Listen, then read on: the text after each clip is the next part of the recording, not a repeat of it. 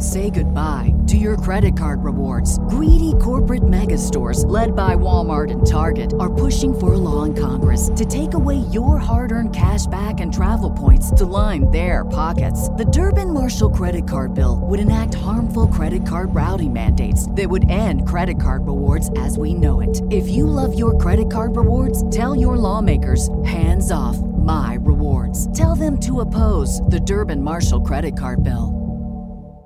When you drive the brand ranked number one in dependability by JD Power, you can stop thinking about what you can't do and start doing what you never thought possible. Visit your local Kia dealer today to see yourself behind the wheel of the brand ranked number one in dependability by JD Power. Kia, movement that inspires. Call 800 333 4KIA for details. Always drive safely. Kia received the fewest reported problems among all brands in the JD Power 2022 U.S. Vehicle Dependability Study based on 2019 models. See jdpower.com slash awards for 2022 details.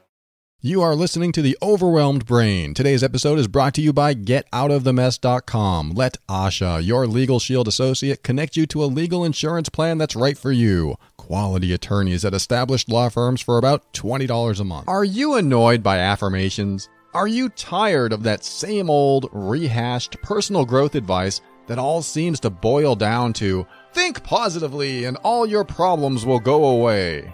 If affirmations feel like lies and positive thinking feels like denial, then I want you to get ready. The overwhelmed brain is here to help you create the life you want now.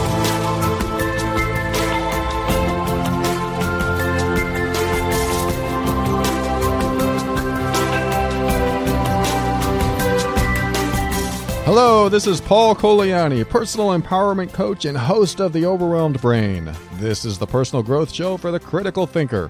On every episode, we'll talk about practical, down to earth steps to help you improve your mood and keep you sane in this powerful journey we call life.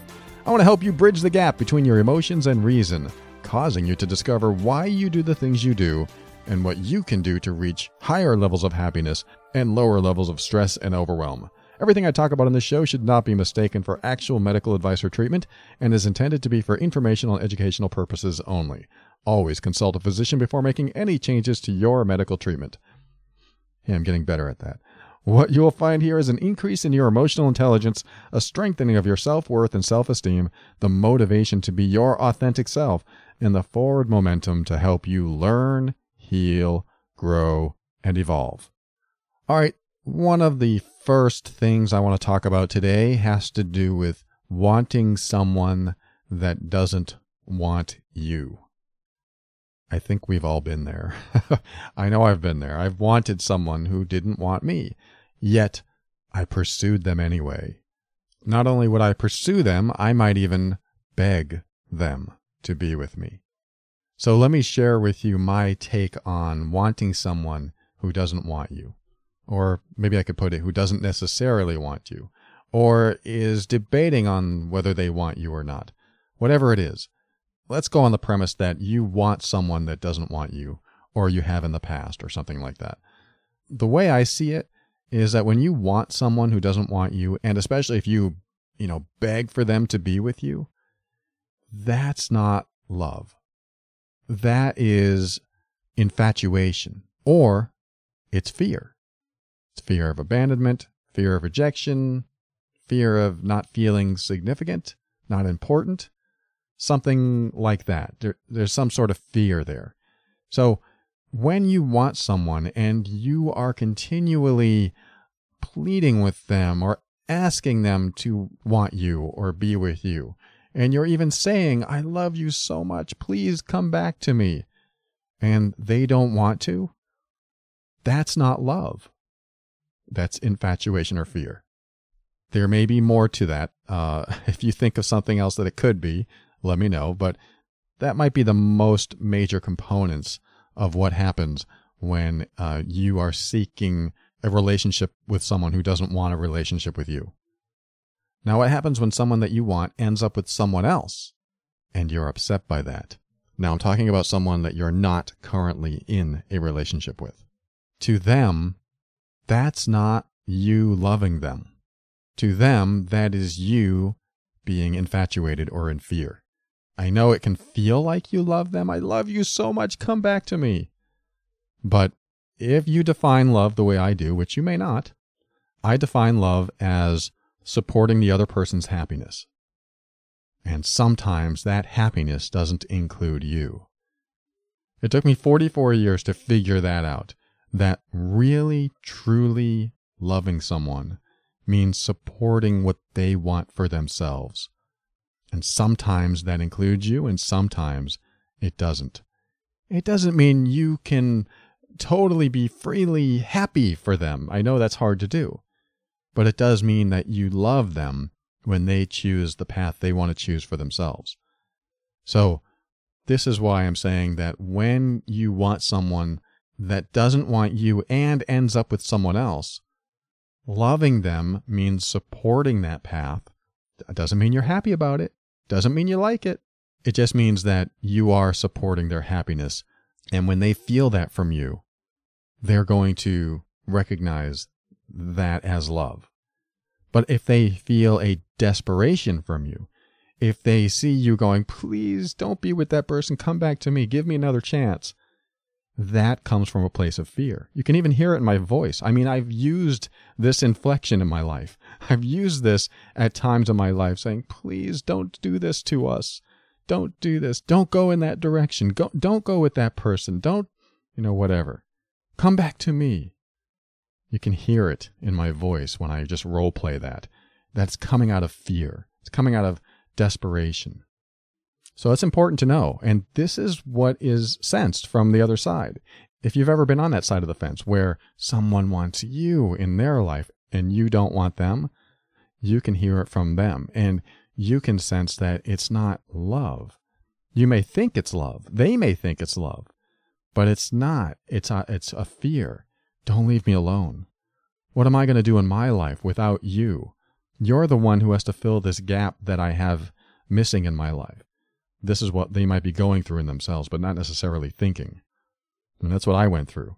I would look at someone that I wanted back in my life, for example. You know, we break up and I didn't want the breakup, and then I see her having a good time without me, and I just want her back. Come back to me, make me feel better, make me happy. Now, I'm not talking about in love. I'm talking about love. When you love someone, and you support their happiness. You support their path. Again, this is my definition. You may not agree with it, but my definition of love is supporting that person's happiness and wanting the best for them.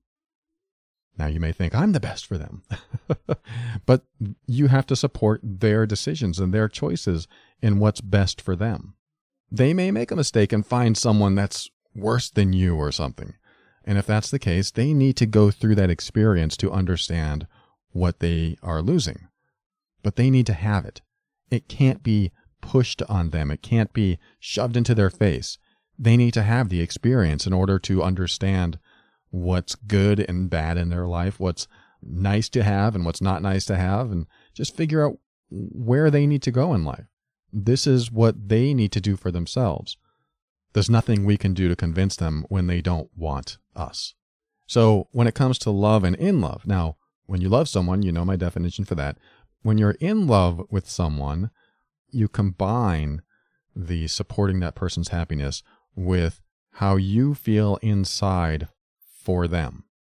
So now this is where you might get locked into, I want you back so bad.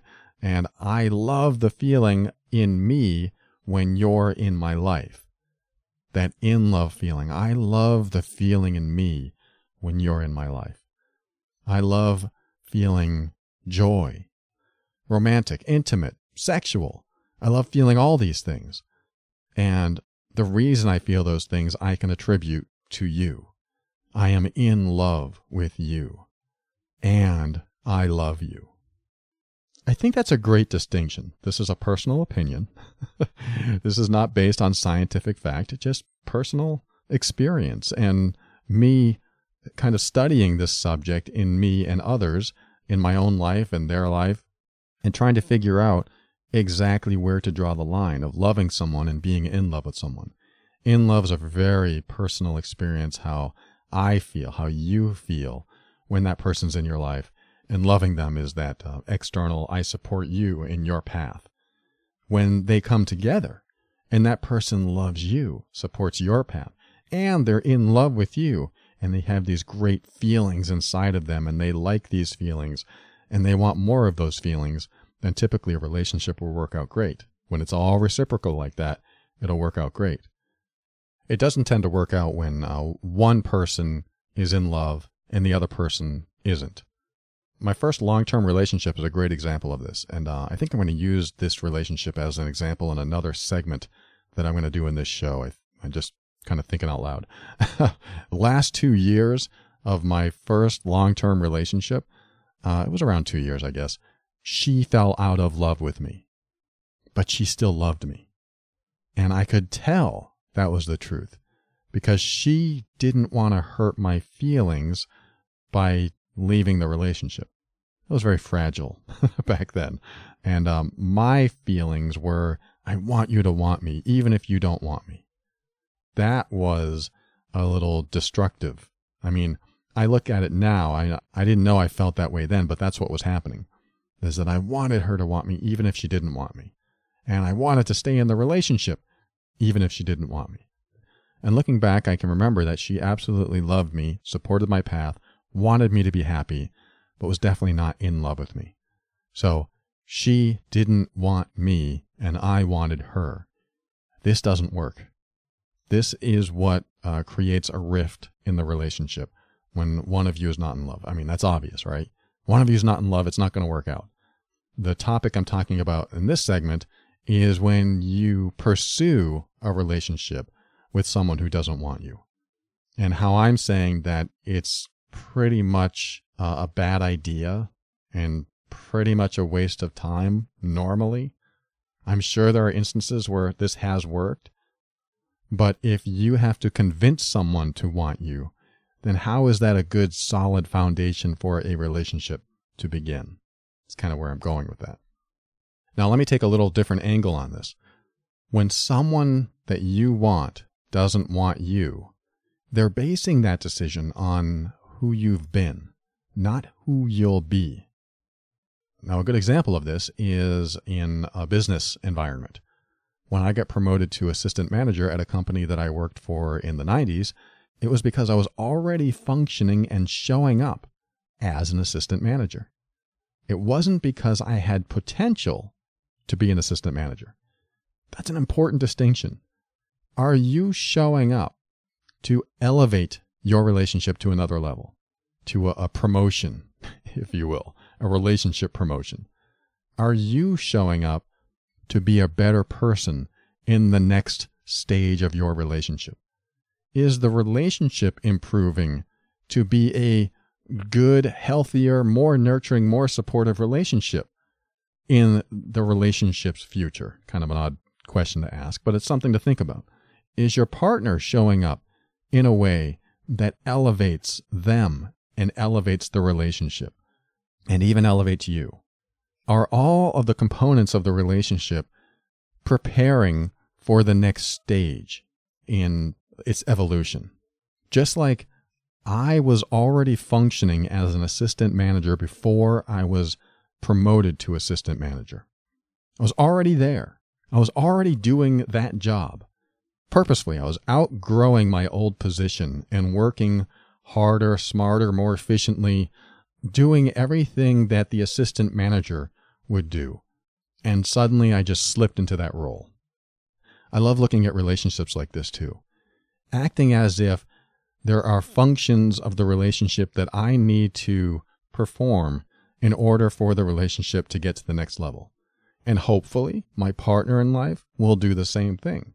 My girlfriend is always doing the best she can, working on herself, discussing the hard topics with me, uh, talking about hard subjects with me, working on having date nights, you know, doing all these little routines and other things to improve what we have today. Because there's a big difference if I showed up at home drinking beer, watching TV, and being lazy. I'm not saying anything's wrong with any of these. but if that was my uh, pattern most of the time, then what I'm doing is working my way to a demotion.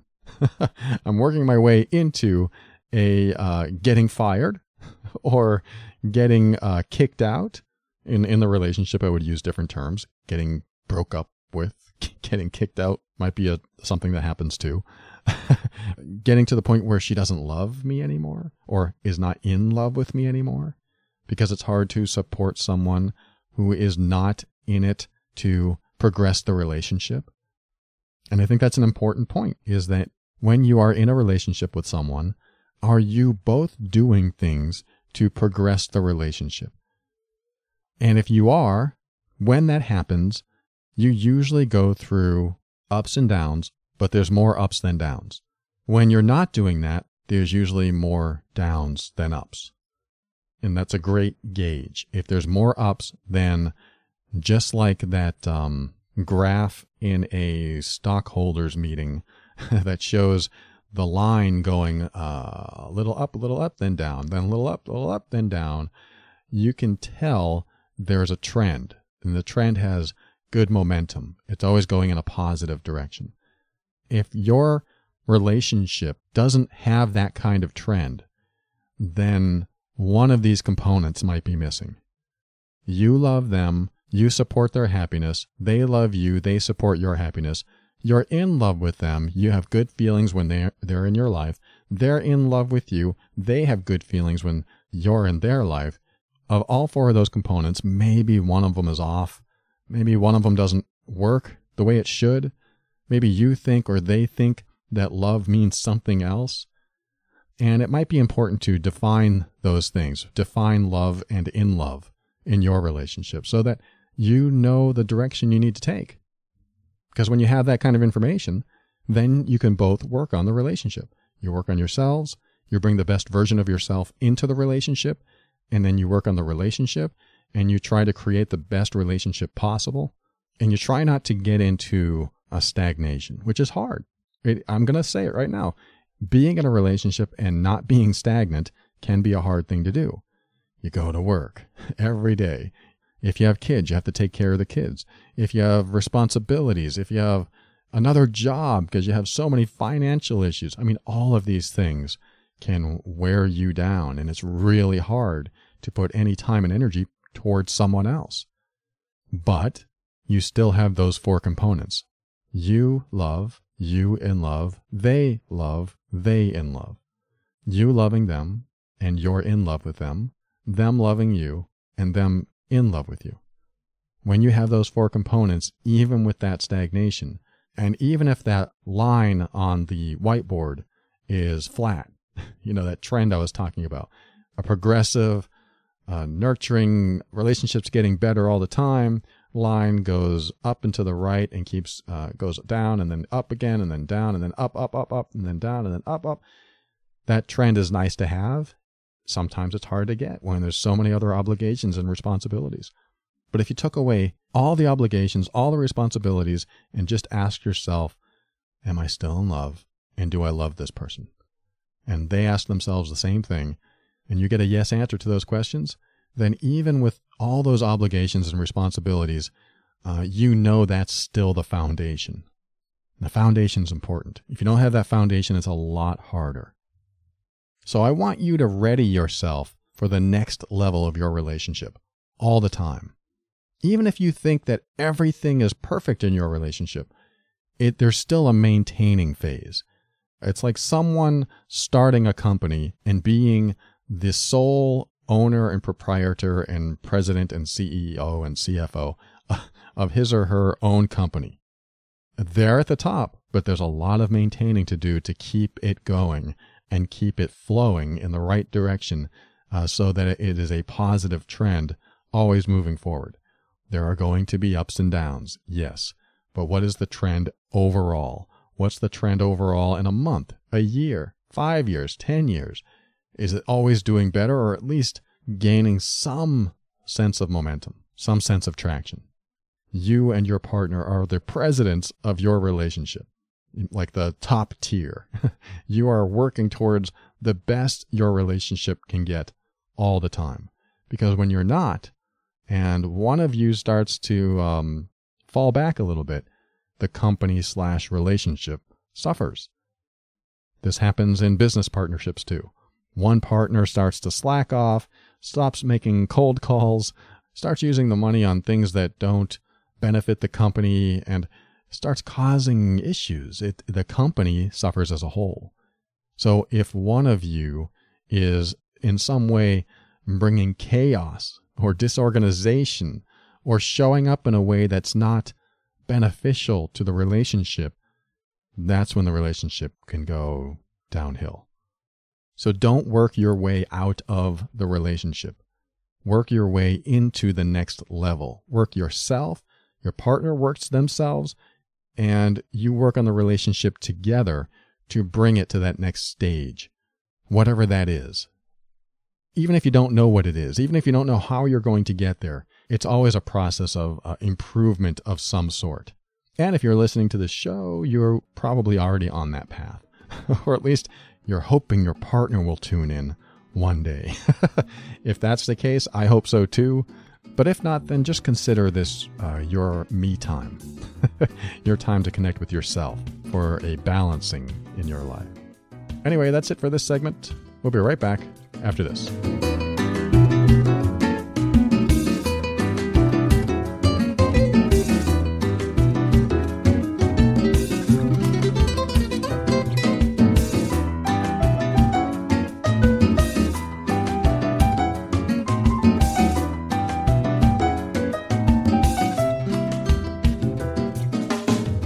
Right, if you've been listening for a while, you know that I like to uh, support Asha over at Get Out of the Mess because she supports this show and she supports all the listeners of this show by um, providing access to a service that is very, very helpful. That service is Legal Shield. If you go to Asha's website, getoutofthemess.com, there's a couple of videos on there that um, some are testimonials and uh, there's other things on there that tell you what you can use this service for. But let me just tell you in a nutshell, it's probably one of the best things that I've ever done for me personally and for my business as well. What it is, is you pay like, I don't know, personal plan is like $18 and a family plan is like $24. I, I don't know the numbers, don't hold me to them, but I think I'm like a dollar or two within range. And um, there's also business plans too. But you pay this monthly fee, and I know you're I know you're thinking monthly fee. No, but I want you to think about this. If you've ever needed legal advice, or someone to guide you in the right direction, or someone to send a letter on your behalf, or even make a phone call, um, and there's all kinds of other services that they do. But if you've ever needed anything like that, or you think you'll need it, I really want you to consider calling Asha. Asha can connect you with Legal Shield. I mean, this is how they operate. Legal Shield has associates uh, connect people with their plan. So the associate can answer questions before someone just signs up for the service. Because Legal Shield wants you to be in the system, of course, but they also want you to get the most out of it. it is it right for you? And that's what Asha answers for you. If you call her at 678 355 8777, just ask her if Legal Shield is right for you. This is for U.S. and Canada residents, so you got to be one of those uh, countries. So give Asha a call at 678 355 8777 or visit her website at getoutofthemess.com for more information.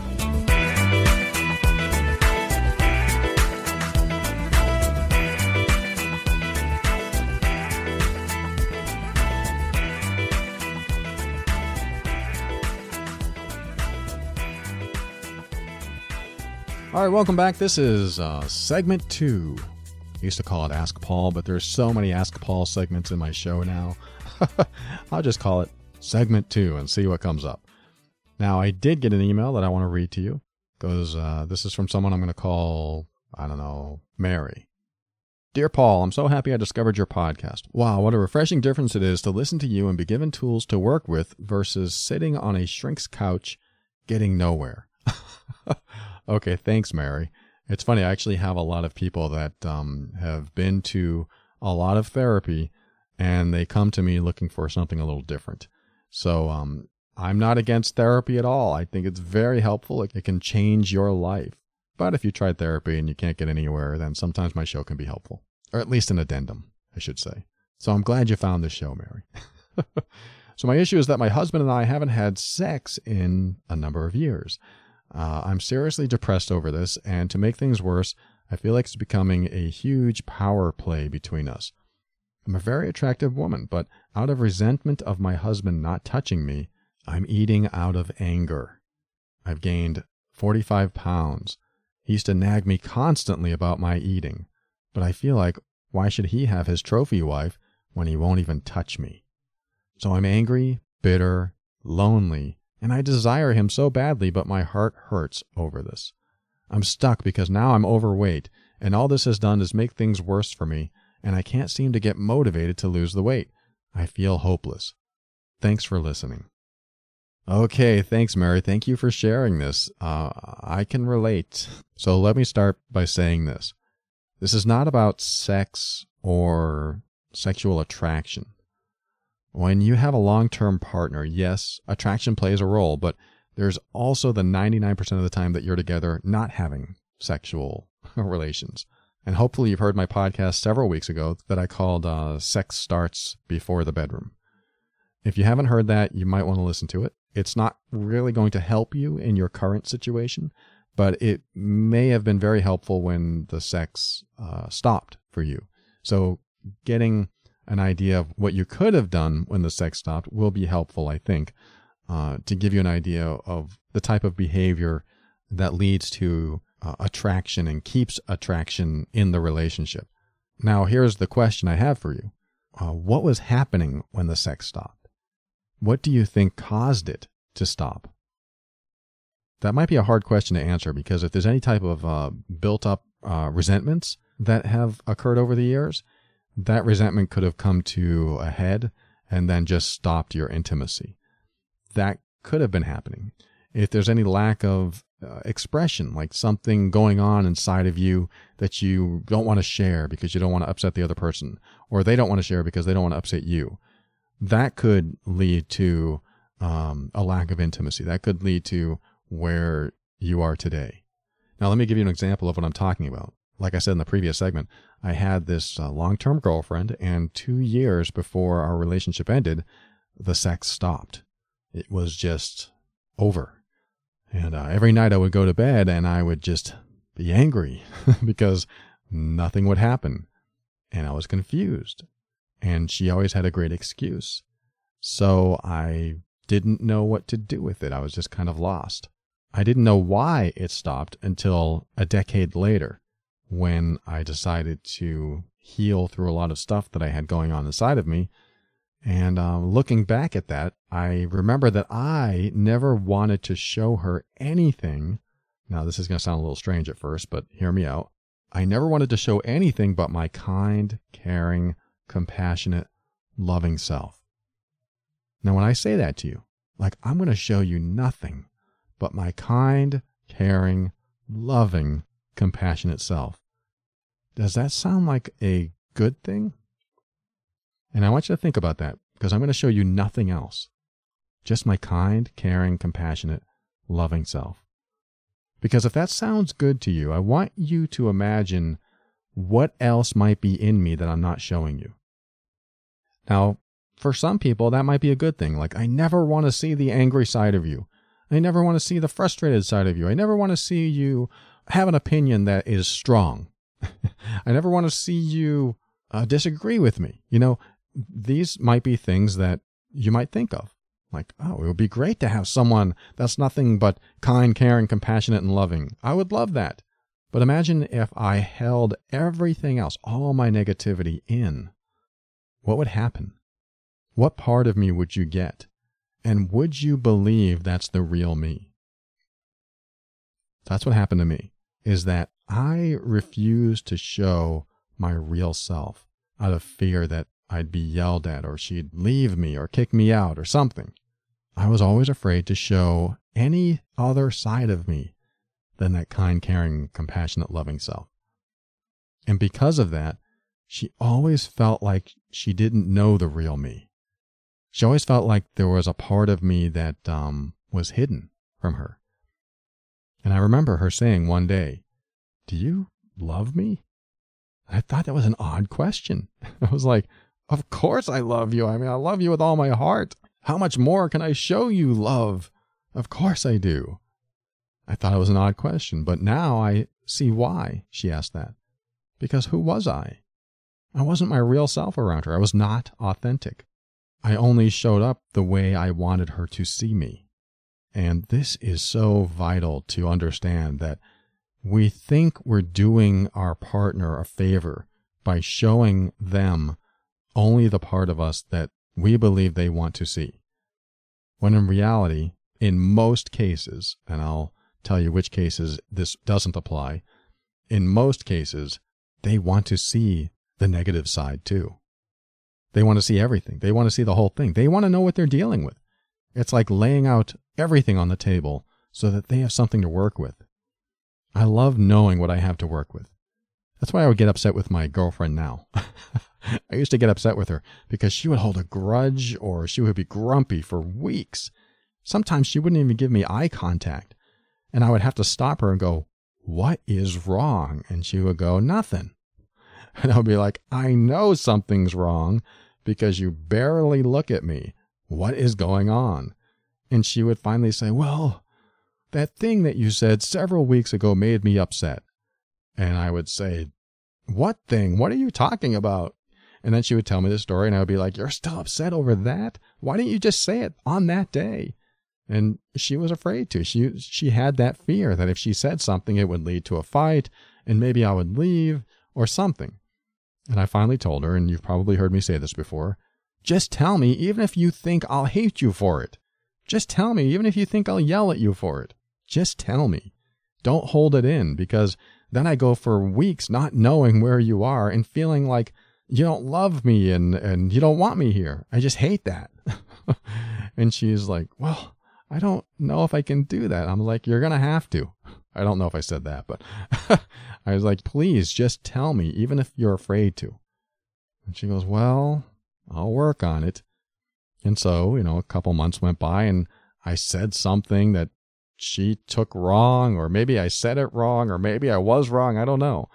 And she goes, Well, I want to tell you something. And I'm like, What? And she goes, Now, you told me to say something, even if you'll hate me for it. I'd be like, Oh, okay. And I'm thinking in my head, Good. This is, this is perfect. This is what I want. I want full expression. And she told me, and I was like, "Oh, you're upset about that? Okay, you know, uh, I forget what I said. Oh, I'm sorry. I didn't mean for it to come out that way." But uh, she said it. She got over that hurdle. It was very scary for her uh, to express it, and um, we were able to talk it out, and it was done in that day. If I hadn't said anything before to say, just say it. I don't care, even if you think I'll hate you when you say it. If I hadn't said that, she may have never chosen to share that and we would have been going another few weeks with that uh, emotional withdrawal that she was so used to doing. She's she's done that with every other partner in her life, and I wouldn't let it happen because I used to do that myself, and I didn't want that in my relationship anymore. And so, fortunately, now we do say the hard things. We express what's on our mind and get it out on the table so that the other person has something to work with. So, Mary, what does this have to do with you? What does this have to do with you gaining weight and you're not having sex with each other.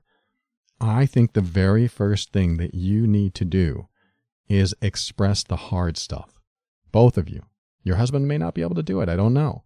But you need to express what you don't want to express, even if you fear him leaving you, him yelling at you. Now, oh, I did say something that I don't want to forget is that um, showing the negative side of you, like what you're upset about, what you're angry about, isn't always beneficial in relationships where there has been former abuse. If you have one partner that is highly sensitive to uh, negativity, to yelling, to screaming, to, to you venting, if your partner is like that, that is an entirely different set of variables that will absolutely affect how you show up in that relationship. It's hard being with someone who's been abused is very difficult, especially when they're very sensitive to any type of um, negativity whatsoever. So it does take a special partner to be able to express themselves without sounding or being threatening. It's uh, another episode, another show, another day. But uh, this advice that I'm telling you in this episode isn't for those highly sensitive, previously traumatized, previously abused people that are in your life. Because as soon as you come out and be the authentic you, it could be overwhelming. It could ignite PTSD. It could really throw things into a tizzy. And I don't want that to happen. Again, being the victim of former abuse, former trauma is a different set of variables. So just take my suggestions with uh, care and apply them with care. So let me get back to Mary. Mary, if you've not been expressing yourself and really saying what's on your mind, really asking the hard questions, like when you stopped having sex, did you ask the question, why aren't we having sex anymore? What's the problem? Or were your inquiries hidden inside you because you didn't want to know the answer? Or if knowing the answer might lead to a um, divorce? These are the kinds of questions that you need to ask because not knowing is the worst. It's hard to go through a relationship not knowing the why of some things, or most things, especially with intimacy. Why aren't we being intimate? When I asked my long term girlfriend, after two years of not having intimacy, I finally asked her, What's wrong? It took me two years to get to that point. What's wrong? And she would say, Nothing. And I said, I know something's wrong because you haven't wanted to touch me in two years. And there's always something going on. There's always a, an excuse. You always want to watch TV instead of be intimate. There's always something else that you want to do instead of that. So what's the problem? She finally told me she wasn't in love with me anymore. And I was like, what? It was a total shock. It was the answer I didn't want to know. At the same time, I didn't want to keep going on in the relationship like this. I didn't want this rut. I had to get out of the rut. How do you get out of the rut? You start asking the questions you don't want the answers to. You start saying the things that you're afraid to say because they might yell at you or leave you. That's the hardest part about all of this. And this is where I want you to go, Mary, is just if you haven't done this yet, do that first. Start expressing the hard stuff, start asking the hard stuff, because it, it all has to be on the table so you have something to work with. Now, after that, if you've done that or if you haven't, do that first. After that, what you're doing to yourself, eating out of anger, is not really hurting him. And I think you know this. It's hurting you.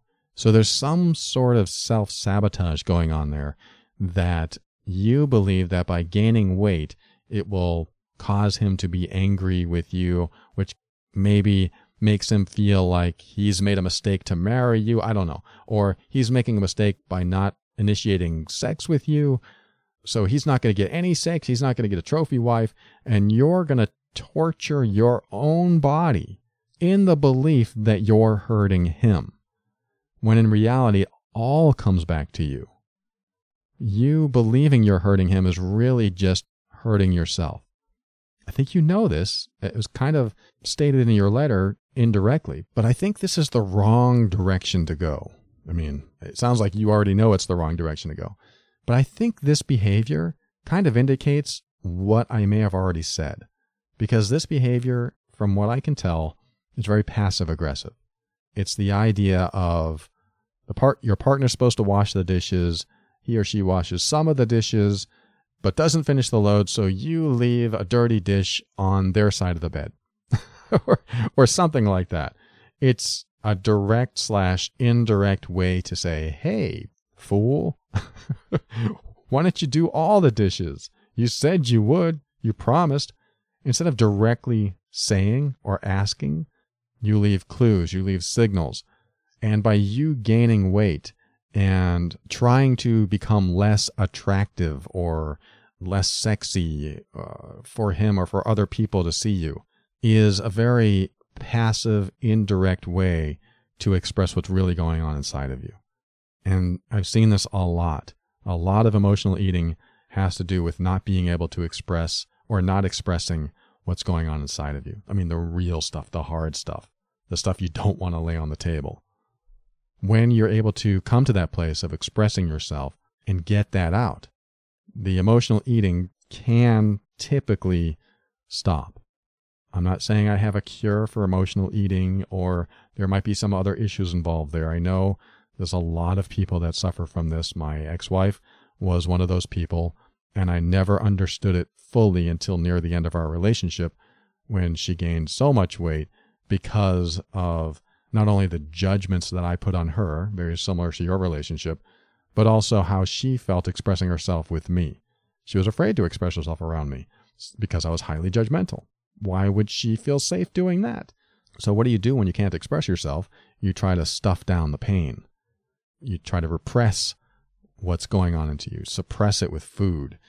And when you do that, you know, food causes you to gain weight and that brings up a whole nother set of issues for yourself, for your own health, for your own attraction in the relationship, for the way you feel about yourself. A lot of issues can stem out of that when you're emotional eating. I'm not saying gaining weight is necessarily a bad thing or a unsexy thing. I'm saying that when you use weight as a tool or a mechanism to send a message like that, that you're really always only hurting yourself and causing the problem to get bigger. The problem itself that you started with gets bigger. Oh, we're not having sex, so, and I want to have sex, and I want to be loved, so I'm going to get larger when my husband doesn't want me to get larger. So, yes, there's some illogical stuff that goes on there, but emotional eating doesn't typically follow logic. It just, you're just doing it to ease the pain or ease the feelings that you're having inside. So I have a feeling this is why I started off saying full expression, your authentic self is probably the path for you because you need to find out where your husband is with all the facts, with everything on the table, and give him the hard questions. He may say, I don't like the way you look. You're overweight. And then you can ask, I wasn't always overweight and the sex stopped before this happened. So what was going on then? How come we weren't intimate? How come you didn't want me? And maybe you'll get an answer you don't like. I don't know. Maybe it'll have to do with something that he's held on to, a resentment or a secret. I don't know. Things you don't want to know the answer to, unfortunately. But you need to get down to that nitty gritty stuff. Because once that's out and you have something to work with, then your relationship can reach the next stage. I'm not saying that's a promotion, so to speak. It could be a demotion. It could be a breakup, a separation, a divorce. I don't know. But I do know that where you are today in this stagnation has to stop. The only way to stop it is to dig down into some hard truths about what's really going on in your relationship. Believe me, after a 13 year relationship with the last two years without sex, my first long term relationship, my relationship could have gone on if I never asked the hard questions. So to tell you to ask the hard questions that could lead to the end of your relationship is not easy for me to do because that's what happened to me.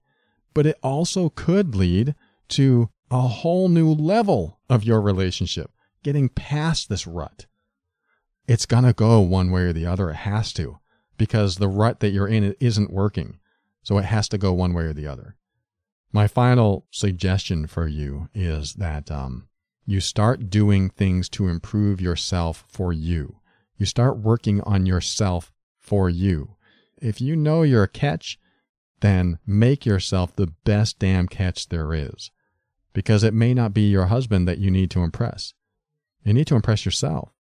I'm not saying you do it to impress other people or attract other people because I know you still want you and your husband for things to work out and have a great relationship. But you do have to start working on yourself for yourself because it's always best to bring the best version of you into the relationship so that you can say, Hey, I tried everything. That's a good feeling when you can say, look, I tried everything. And for example, you're still rejecting me. So I know there's nothing more I can do. So I'm going to move on. Because if, you, if you're rejecting this, because you're bringing the best version of yourself, then that's your problem. I know I'm great.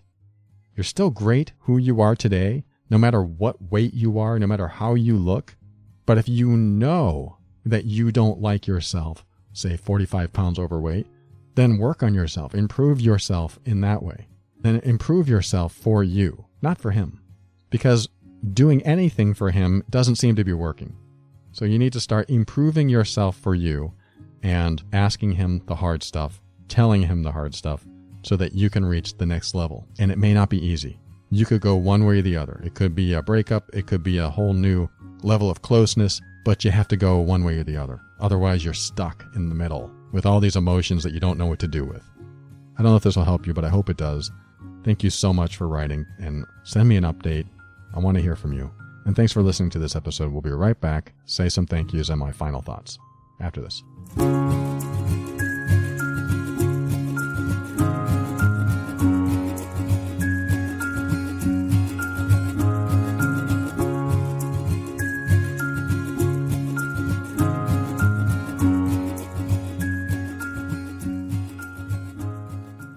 Thank you for listening to another episode of The Overwhelmed Brain. I want to thank Asha. Go to getoutofthemess.com and she'll connect you with a legal insurance plan that's right for you. You know, it's kind of weird to say legal insurance plan. What is that? well, call Asha. Ask her. 678 355 8777. She'll fill you in.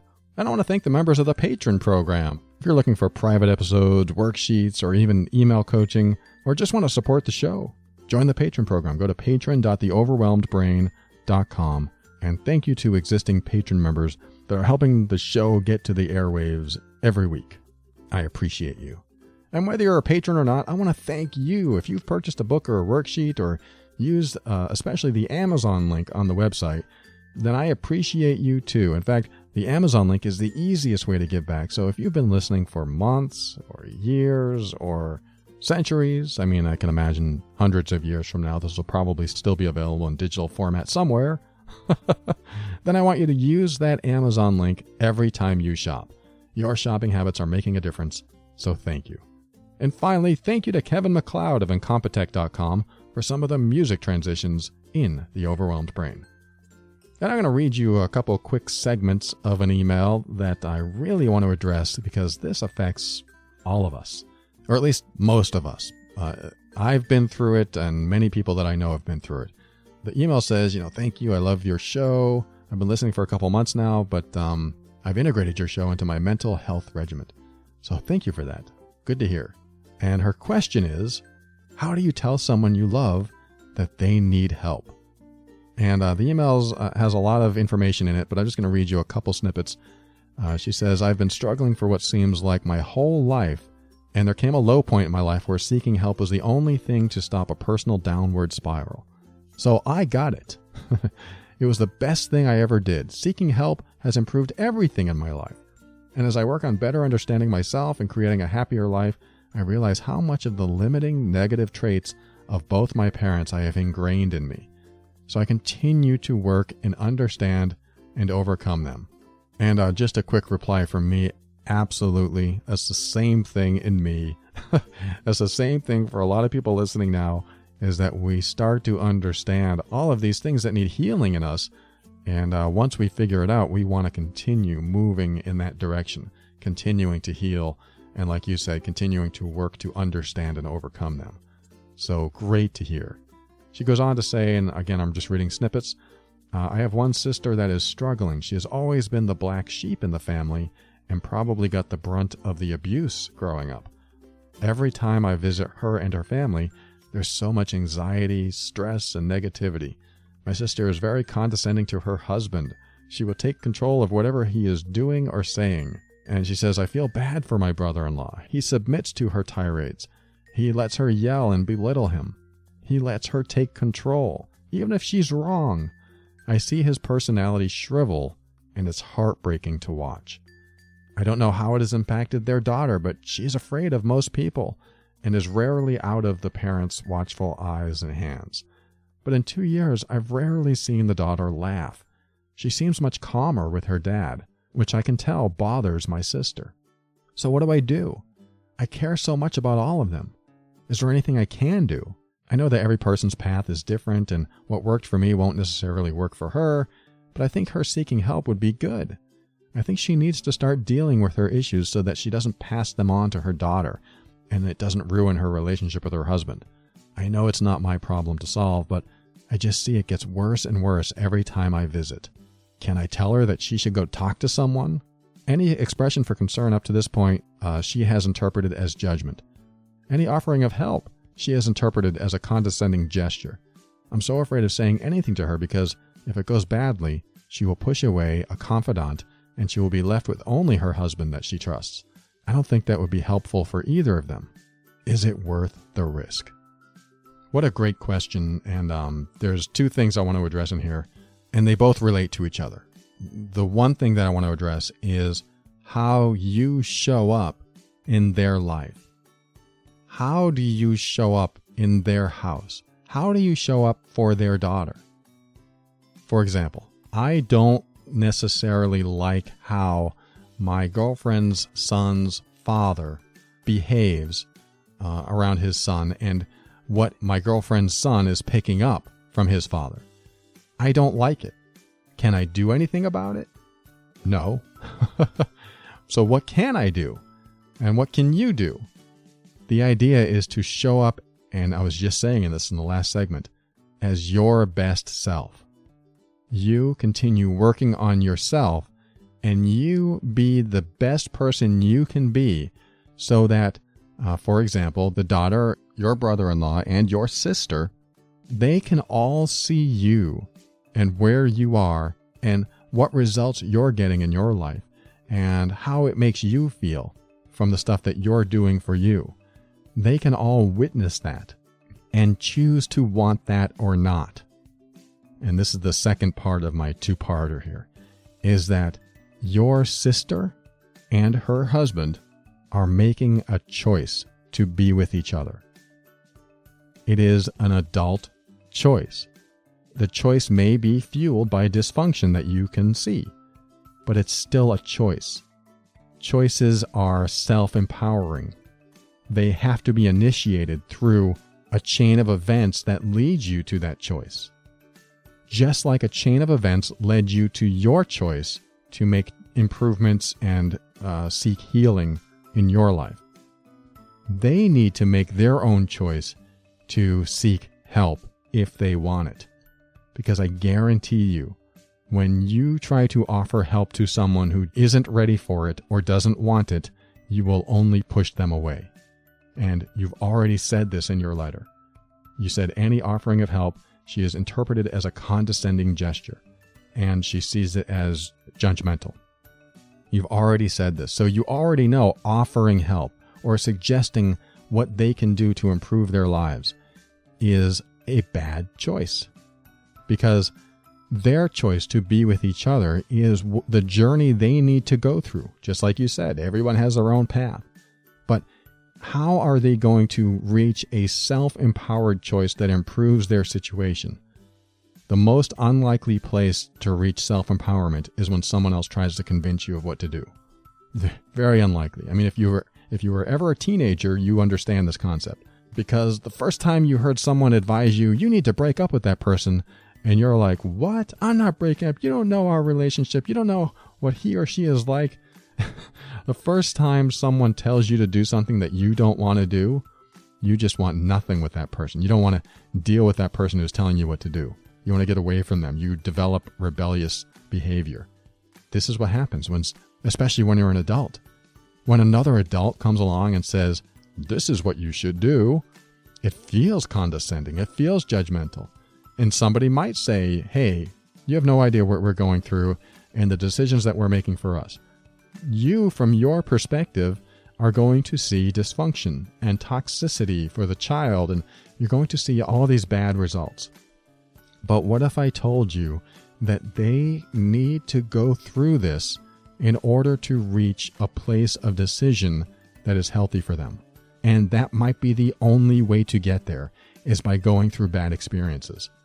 Your brother might need to go through a lot of belittling until he finally stands up and says, I can't take this anymore. But if he is convinced by you that he needs to stand up for himself he may not be ready to hear that. And it might even push him farther away from that decision. It may not. You might have that much influence. I don't know. But when it comes to the dysfunction that I perceive in other relationships and other people, I rarely give advice unless asked. And this is where I'm leading you to is that the more you work on yourself, and focus on your own improvements. Focus on your own healing. Focus on your own happiness. And the more you show up like that in their lives, in anyone's life, the more likely someone will eventually say, Hey, how do you do it? And that's your opportunity. So I really suggest that you take the opportunity when asked, but not before. Because they're going to see who you are, they're going to see how you're like. And if you show up as any type of person that insists that you have a better answer than them, it will feel belittling to them. So, my opinion is to back off, support where they are, where they need to be. You may hate it, you may see things that are terrible, but this is, like you said, and I'm glad you said it, this is their journey, this is their path. So, who can you be? You can be that supportive, nurturing, loving listener that you've been with your sister in law, with your brother, with that family. And you can watch things unfold. You can hate it if you want inside of yourself, but you keep showing up as, hey, I'm not here to interfere because I love you guys and I want you to be happy no matter what. And I trust that you'll find that path. I'm not saying you say these things, you just, you have this philosophy inside of you. You think it.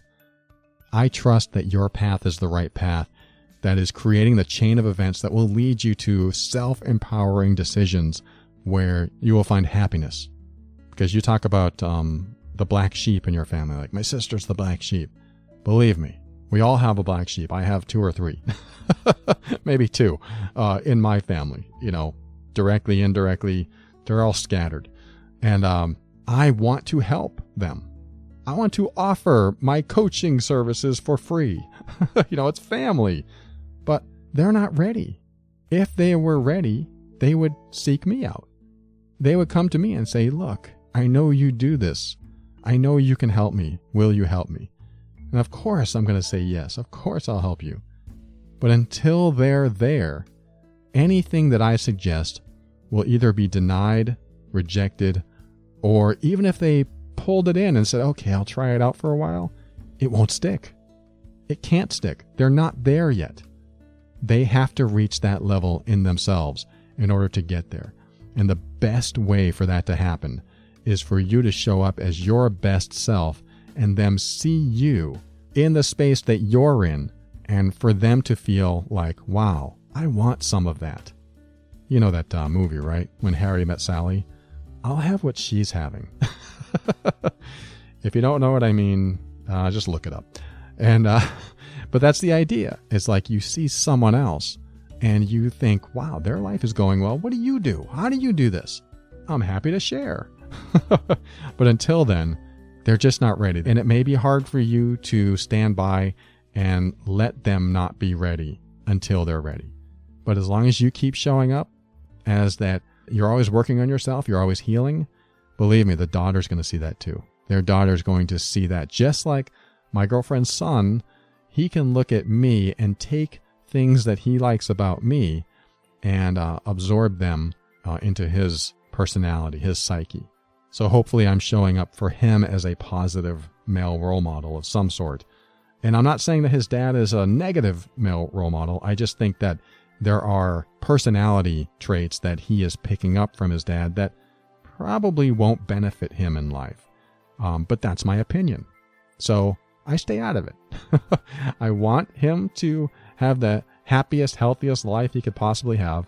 So, what I'm going to do is show up as the best version of myself so he can see what it can be like. And then, if he thinks he needs that, he'll come to me. So, I try not to push what I believe to be, quote, the answers to anyone, unless you listen to this show. But of course, you're tuning into this. but I'm hoping that when you tune into this, that you always keep an open mind so that you can step into your own power. It's not all about me telling you what to do, it's about you being firm in your decisions and actions so that you can create the life you want. I want you to always take steps to grow and evolve. You are powerful beyond measure. And above all, and this is something that I absolutely know to be true about you, you are amazing.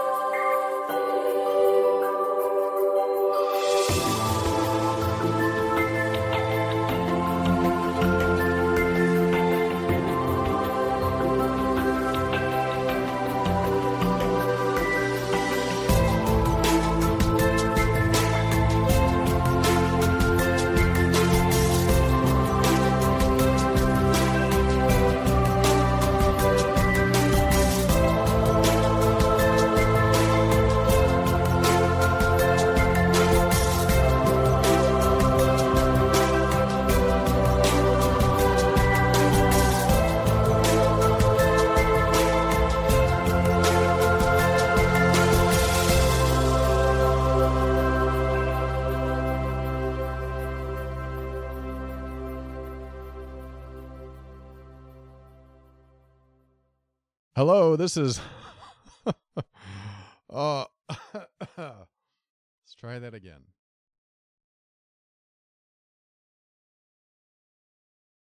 Say goodbye to your credit card rewards. Greedy corporate mega stores, led by Walmart and Target, are pushing for a law in Congress to take away your hard earned cash back and travel points to line their pockets. The Durbin Marshall credit card bill would enact harmful credit card routing mandates that would end credit card rewards as we know it. If you love your credit card rewards, tell your lawmakers hands off my rewards. Tell them to oppose the Durbin Marshall credit card bill. Life's better with an auto policy from American Family Insurance. No matter what dreams you're driving towards. That's because our expert agents will make you feel totally protected with the right auto coverage at the right price. You'll also save up to 23% when you bundle auto with home. American Family Insurance. Get a quote, find an agent at amfam.com. Products not available in every state. Visit amfam.com to learn how discounts may apply to you. American Family Mutual Insurance Company SI and its operating company 6000 American Parkway, Madison, Wisconsin.